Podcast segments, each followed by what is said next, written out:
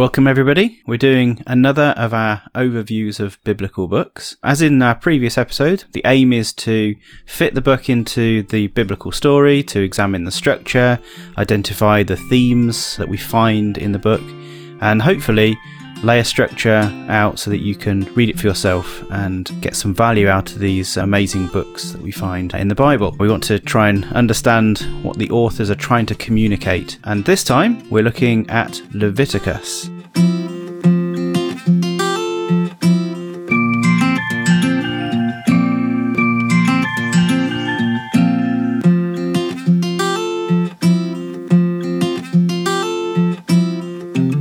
So, Paul, I have Paul here with me. Hi, Lawrence. Why would we spend time looking at this book? It seems like the contents may be irrelevant to us today and from a completely different world.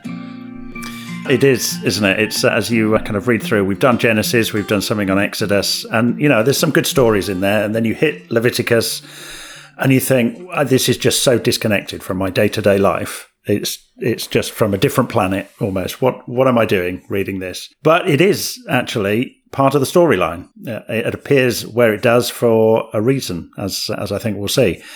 And the reason it is where it is it has some relevance to the the human story, and Leviticus plays a part in that as well. We just maybe have to dig a little bit deeper and, and harder to to find that. Okay, we like a challenge here on Bible Feed podcast. So where does Leviticus fit in the storyline?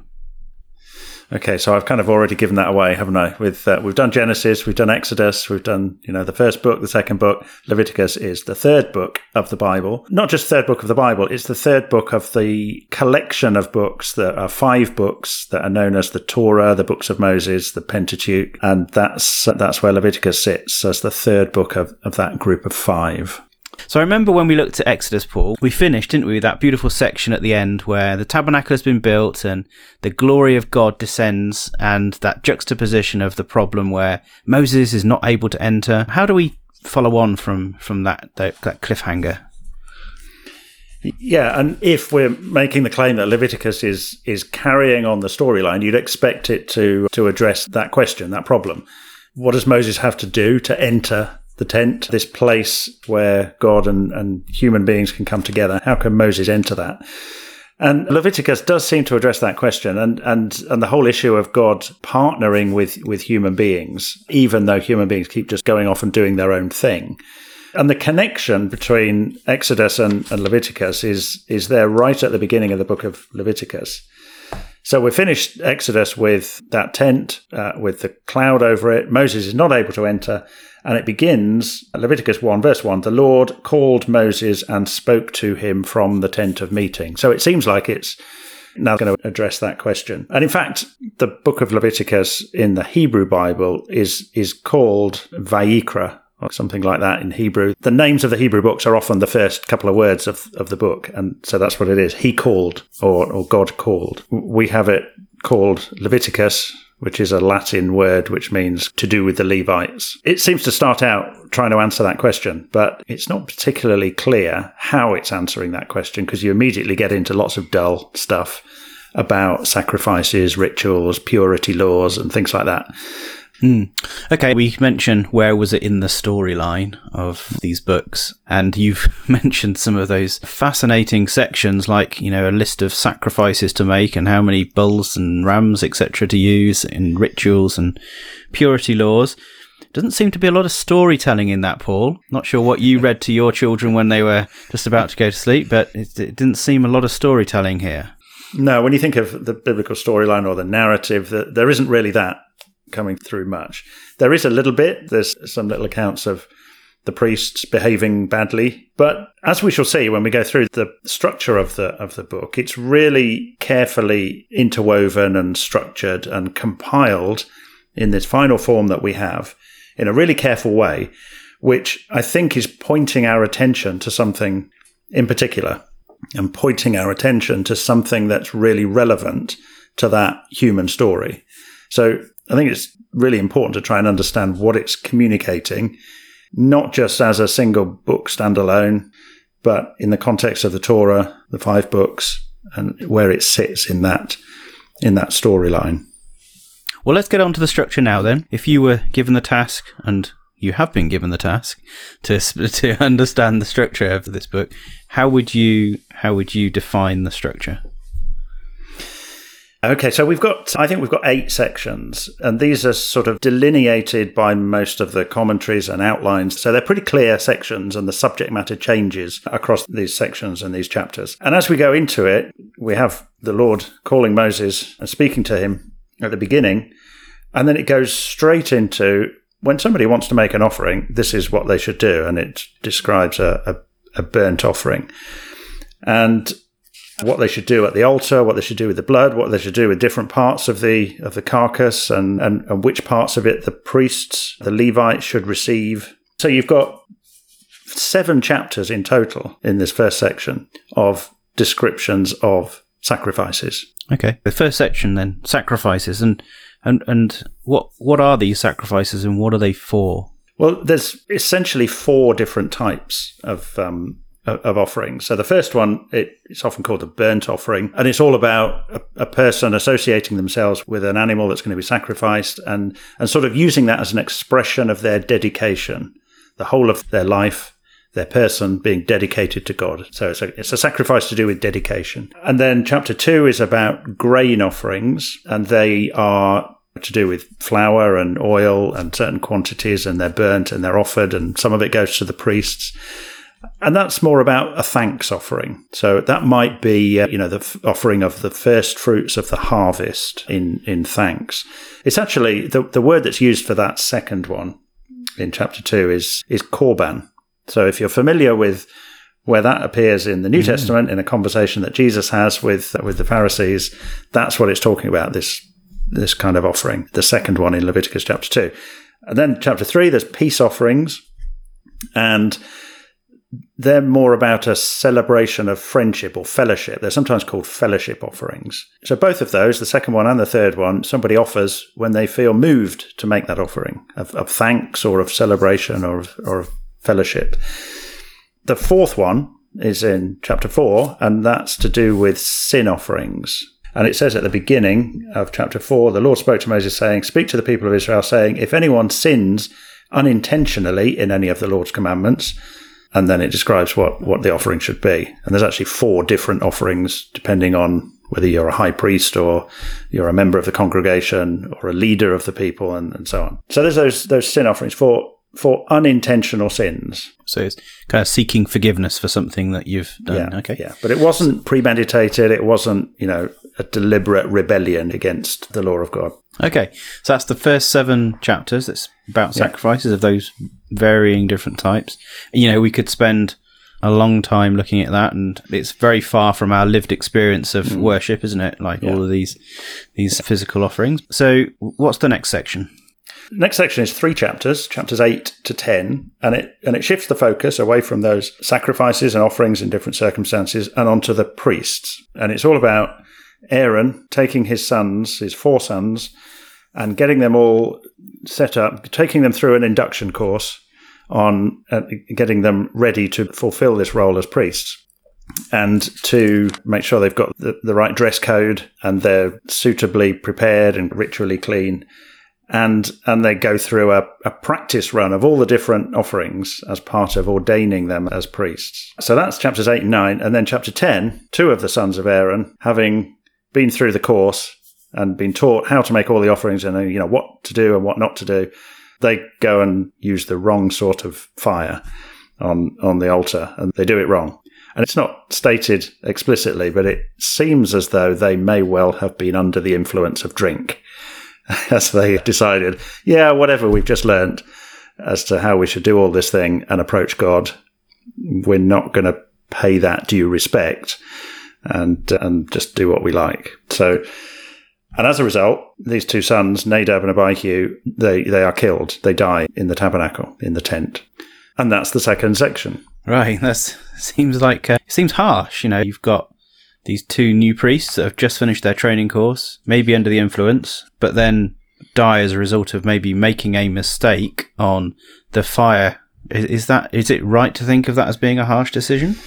Well, it seems it, but when you think about what's gone before, we've had this sort of repeating pattern Adam and Eve in the garden, prepared and given everything that they need, they break the law that God gave them. Then in Exodus, we had the people brought out of the land. God has provided everything for them in the wilderness. And then they go and make this golden calf, and it all comes, you know, the relationship is damaged uh, as a result. And, and this is following the same pattern, really. There's all this detail, intricate detail about you've prepared, you've got all the right garments, you've got all the right animals, all doing things all in the right order, you've been through it.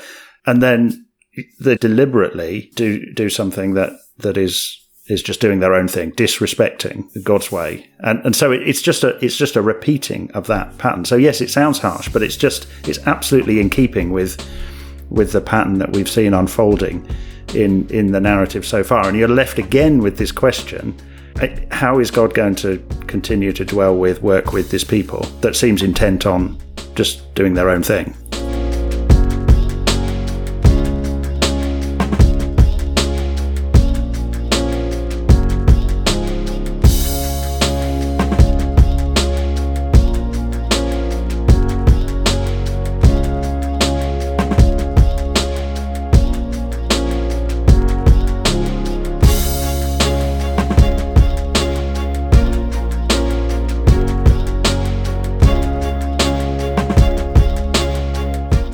Okay, it's got deep really quick there, Paul. So with that, we've come to the end of the second section, and you've talked about Yep. eight sections. So the third section, I presume, is the next section. Look at me with the maths. It's, it is very good. Yeah, chapters 11 to 15.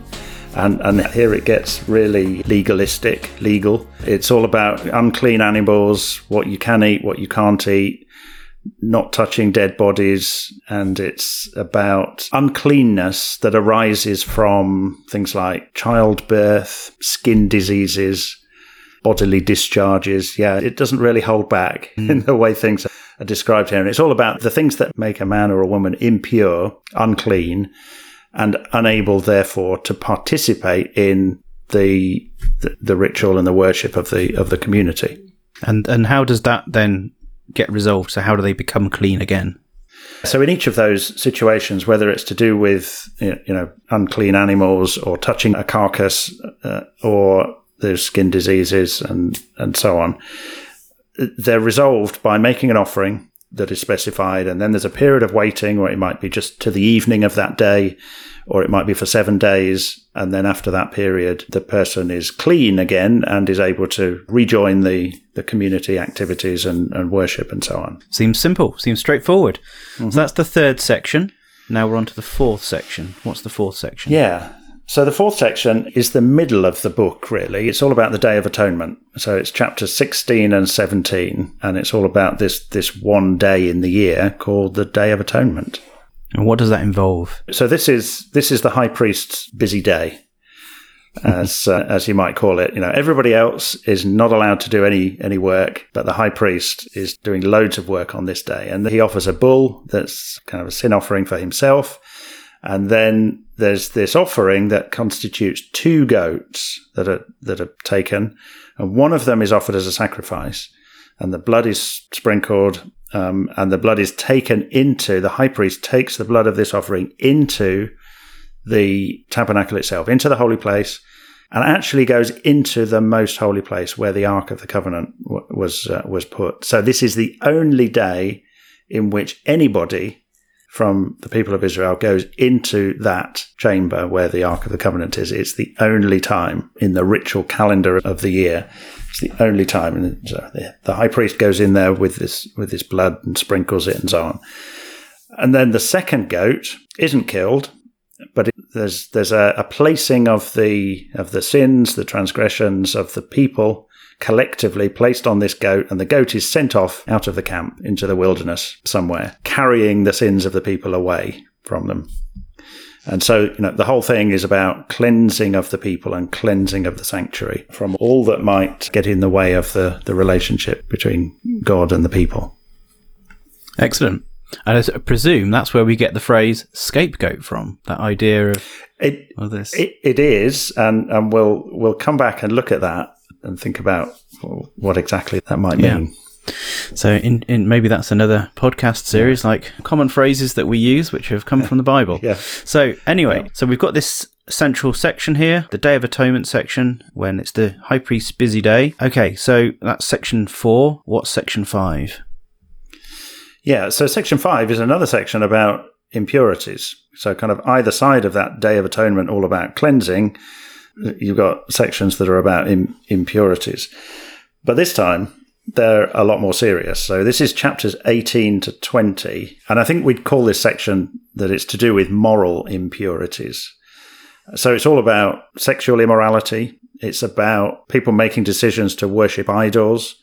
And often, in association with worship of idols, there is either immorality or even child sacrifice. So that those sort of abominable behaviors that represent a moral failing of, of the people that are choosing to do that. And before, in the impurities section, you told us about the offerings that they, they made in order to become clean again. Do we see any here? Well, that's what is different about this kind of impurity. There is there is no offering described. The the only solution that's given is don't do it. Right. And okay. and because if you do follow those practices of immorality and idolatry and child sacrifice and bloodshed and, and murder and so on, then you're actually behaving in a way that is just like the Canaanites who were in the land before you and that you displaced. And if you behave like them, then the same thing will happen to you. You know, expulsion from the land will happen. And, you know, there's a little bit of a kick forward as a prophetic element to it in that that is exactly what happened with Israel later in their history.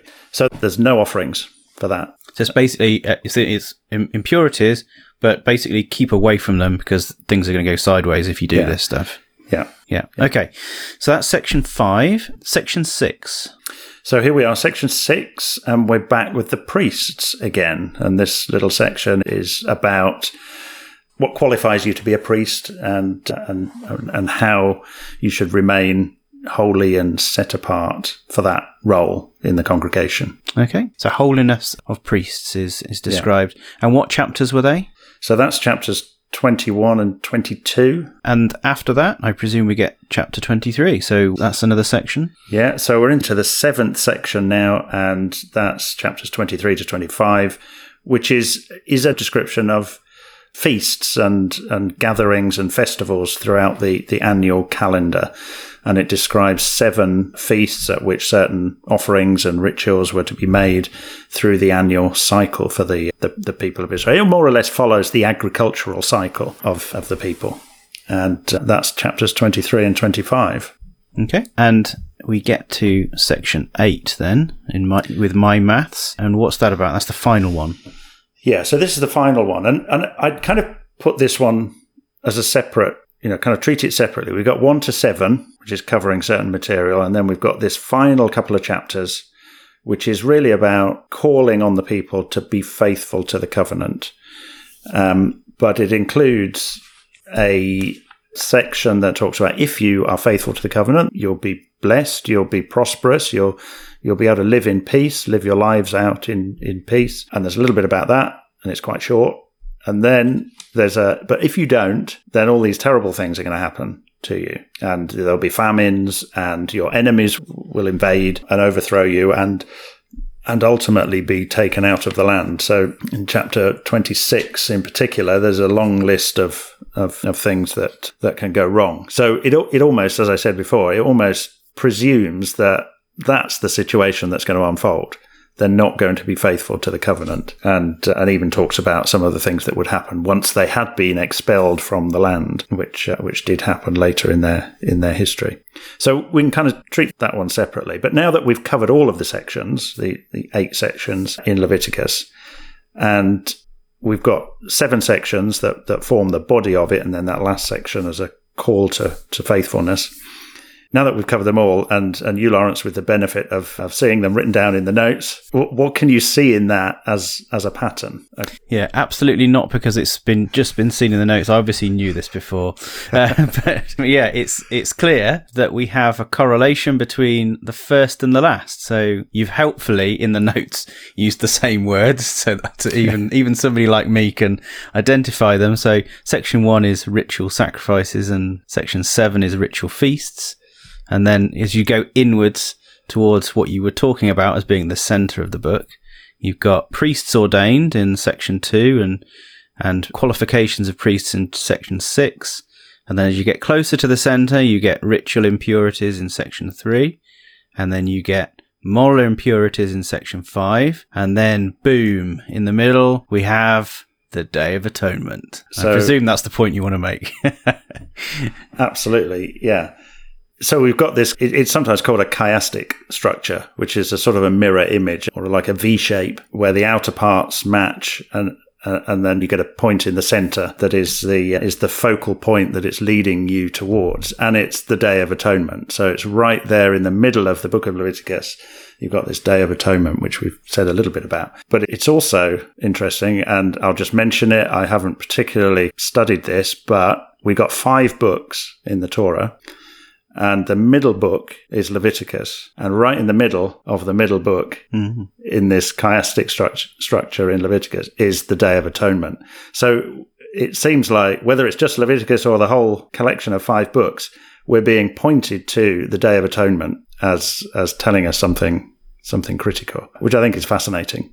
Mm. Um, but I'll just leave that with you to go and think about. But it's obviously pointing us to that thing, which is telling us something really important about relationships between humans and God. And we'll say something about that in a bit. Yeah, interesting.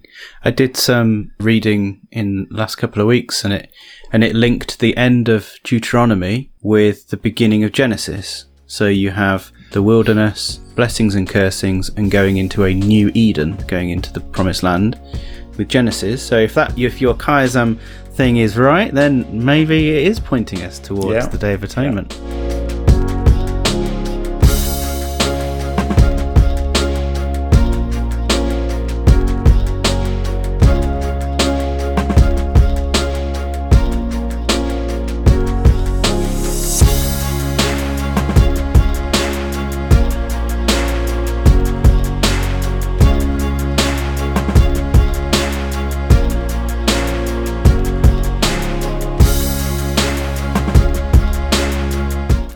So let's let's see if we can dig a little deeper. So what themes do we find? So if we were reading this, we've obviously got that structure, and we've got that structure that's pointing to the Day of Atonement.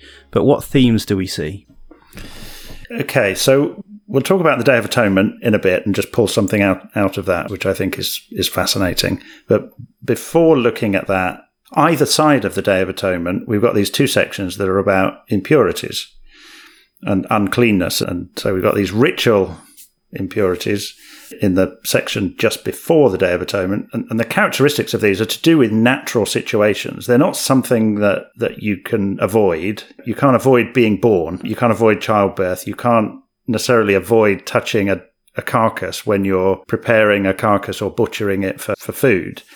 And so there are all these things associated with essentially with death or corruption or with reproduction and that and all things associated with mortality of human beings. And you know, if you become unclean because you've touched a dead carcass of something, it, it's not a sin. It's not described as sinful, and it's not a permanent problem. For a period, you can't participate in the worship, but then you make the offering, wait the period of time, and, and you're back in again. So that's the characteristic of those ritual impurities, all to do with just being mortal and a human being. And then you've got these moral impurities, which are, are very different. They're about conscious decisions to commit adultery or do something immoral or to worship something else other than God or to shed blood. And those are sins. There's no offering for them. They defile the sinner and, and they defile the land is the way it's described. And, and that's why the result is, is expulsion. So they're very different. But actually, I find that resonates quite well with how we might think about sin and what it is in, in what it might be in our lives that you know we often feel like we fail and we're weak and we don't have enough energy to do everything we want to do and that's just part of being mortal it's not a sin it's just a part of being a human being that is is a bit weak and feeble at times. And and so those ritual is kind of expressing that. Yeah, you've got this weakness and it means we can't we can't be like God. We can't have this full relationship with God while we're in this mortal state. But it's not a sin, it's just a state of being, if you like.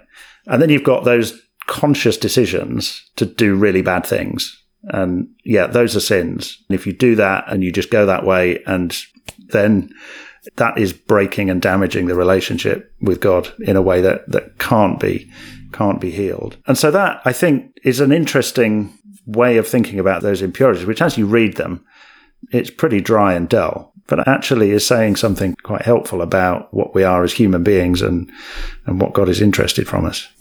So we can cast forward these elements of this, what we could describe as a dry book, into our own kind of lived experience now. And yeah. okay, so maybe you mentioned you wanted to have a, a word about the the Day of Atonement as well, and themes that we can draw from that. Yeah, let's have a think about the Day of Atonement. Now, there's there's so much going on in the high priest's busy day that we're just going to pick out one or two points. So we we described that this offering with the two goats, and the way it's talked about, the way it's described is it's one offering, but it's got these two animals involved, these two goats involved. So that's really interesting in itself, in that it's one offering, but it's achieving two things. There is a sacrifice. There is a death of one of the goats, and and its blood is taken and sprinkled and so on. And then there's the other goat that carries away the sins, um, and that's really interesting. Right from there, you can start to think, okay, I can see that might be pointing to somebody who makes one offering, but it achieves multiple things and, uh, and it achieves the forgiveness, the carrying away of sins. One of them, the one that has its blood sprinkled in the, in the holy place, and, and, taken into the tent is then the, the carcass of that goat is then burned outside the camp. So it's taken away from the Israelites and it's burned outside the camp. Now, let's just have a look at some words in the letter to the Hebrews, which talks exactly about that situation. So in Hebrews chapter 13, and we want to read from verse 10, Hebrews 13, verse 10 to 13. We have an we have an altar from which those who serve the tent have no right to eat. For the bodies of those animals whose blood is brought into the holy places by the high priest as a sacrifice for sin are burned outside the camp. So Jesus also suffered outside the gate in order to sanctify the people through his own blood. Therefore, let us go to him outside the camp and bear the reproach he endured. So it, it's referring to that exact situation that happened on the Day of Atonement. The blood of that sacrifice was taken into the holy places. Now, normally for the sin offering, that didn't happen, but on this occasion, it does. And the high priest takes it in. And when that's happened, the, the body of that sacrifice is burned outside the camp. And the priests are not able to eat of what's left of the sacrifice. So normally, with a sin offering, they would eat of that and partake of the, the sacrifice, as it were. So the Levites, as priests, weren't able to do that with the offering. It was taken and burnt outside the camp. And the significance of that is this is pointing to the sacrifice of Jesus. Jesus suffered outside the city walls you know, where he was crucified, and then therefore let us go to him outside the camp. So embedded within that central ritual of the Torah, of the book of Leviticus, is an offering which illustrates that those offerings can't save because the priest couldn't partake of it. Those offerings are burnt, they're consumed, completely destroyed outside the camp. So embedded right in the middle of this, this offering is an indication that these offerings don't work in the way that God ultimately wants them to work, and that there will be another sacrifice that will achieve that. And so, um, is it here linking the sacrifice that Christ makes in Hebrews with that goat within Leviticus? Is that what's happening here in Hebrews? Yes, I think so. Yes, it's indicating that that sacrifice, which the Levite priests couldn't partake of, was pointing forward to Jesus. That there was something else outside of the Levite priesthood and all their offerings and rituals that was needed in order to really save and heal the relationship between God and, and humans. So obviously that, that would then mean that right at the center of Leviticus we have Jesus. Yeah. In, in a way. Yeah. Beautiful. So where does this leave us then with the question that we, we posed right at the beginning with the end of Exodus? How can humans and God's relationship be be fixed, as it were, and they dwell together? And I think the answer is that it can't be a complete and full relationship while human rebellion is is not dealt with. And even on the Day of Atonement, so this is the one day when the high priest enters the most holy place where the Ark of the Covenant is. And even when he does that, it describes what he's got to do is put some incense on a censer and it's got to be burning and create this cloud so that actually he goes in and he doesn't see the ark. It, the cloud of it covers the ark so he can't see it. So even on that day, it's not a full and, and complete kind of coming together. And, and in fact, Hebrews we, looked at Hebrews 13. In Hebrews 9, it comments that this structure describes the tabernacle, and the structure is designed to illustrate that the way into the, the most holy place is not yet made manifest. And so I think one of the things we do get from this is that there are all these barriers in place while human behavior and rebellion is not is not properly dealt with. But despite that, God is still staying with his people in covenant relationship with his people you know, he will bless them in their lives. He gives them a promise of a peaceful and prosperous mortal life. So is is that then the extent of that blessing? You know, God is only able to bless us in the mortal lives that we have. And while that is the sort of outcome of the covenant relationship under the law, one of the things we've seen is that embedded in that law, this system of law, are features which predict its own failure, its own weakness, its own failure to save. And embedded in that law and its structure are pointers that God is working towards a better solution, you know, one that can resolve that human behavior issue. And that's Jesus and the nature of that sacrifice and, and the way it can act on our hearts and our minds to, to change us. Superb. And that's why I think it's important to sometimes read the Old Testament through the lens of the New Testament in order to be able to get that extra nugget of information. Okay. Thank you very much, Paul, for this introduction to Leviticus.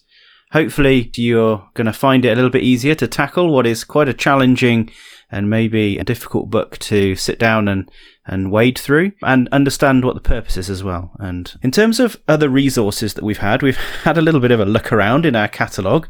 Uh, we've not found that much material really, sort of covering uh, Leviticus, but there is a series discovering Jesus and Matthew, and that really emphasizes the importance of of looking at Jesus, looking at the, the gospel records and using Old Testament and things from the law that uh, even, you know, Jesus used himself.